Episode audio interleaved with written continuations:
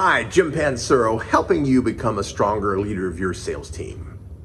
So, how many of your sales reps are event sellers? Event sellers are the people that view the sales call as a truly only single event. So they'll go through, they'll lower customers' resistance, they ask questions, they present, they ask for the order. But that's final closing or following up on what they promised is the end of the sales call.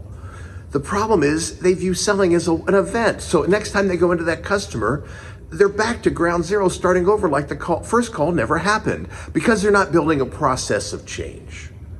See, if we look at the steps of a sales call, the final step in the sales call is not to close. The final step to make it a process is we have to agree and set up our next contact. That makes it a process.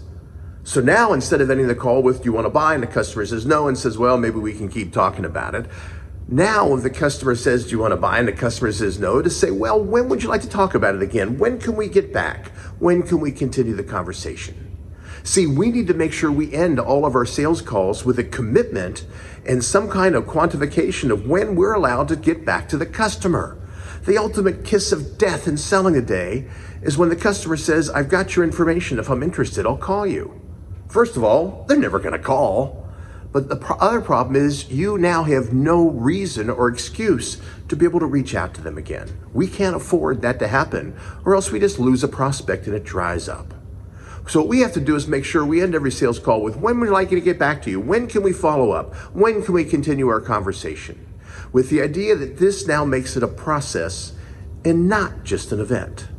What can you do to make sure your people are understanding and mastering these steps of selling, especially the final step of agreeing and set up your next contact? So they're just not event sellers.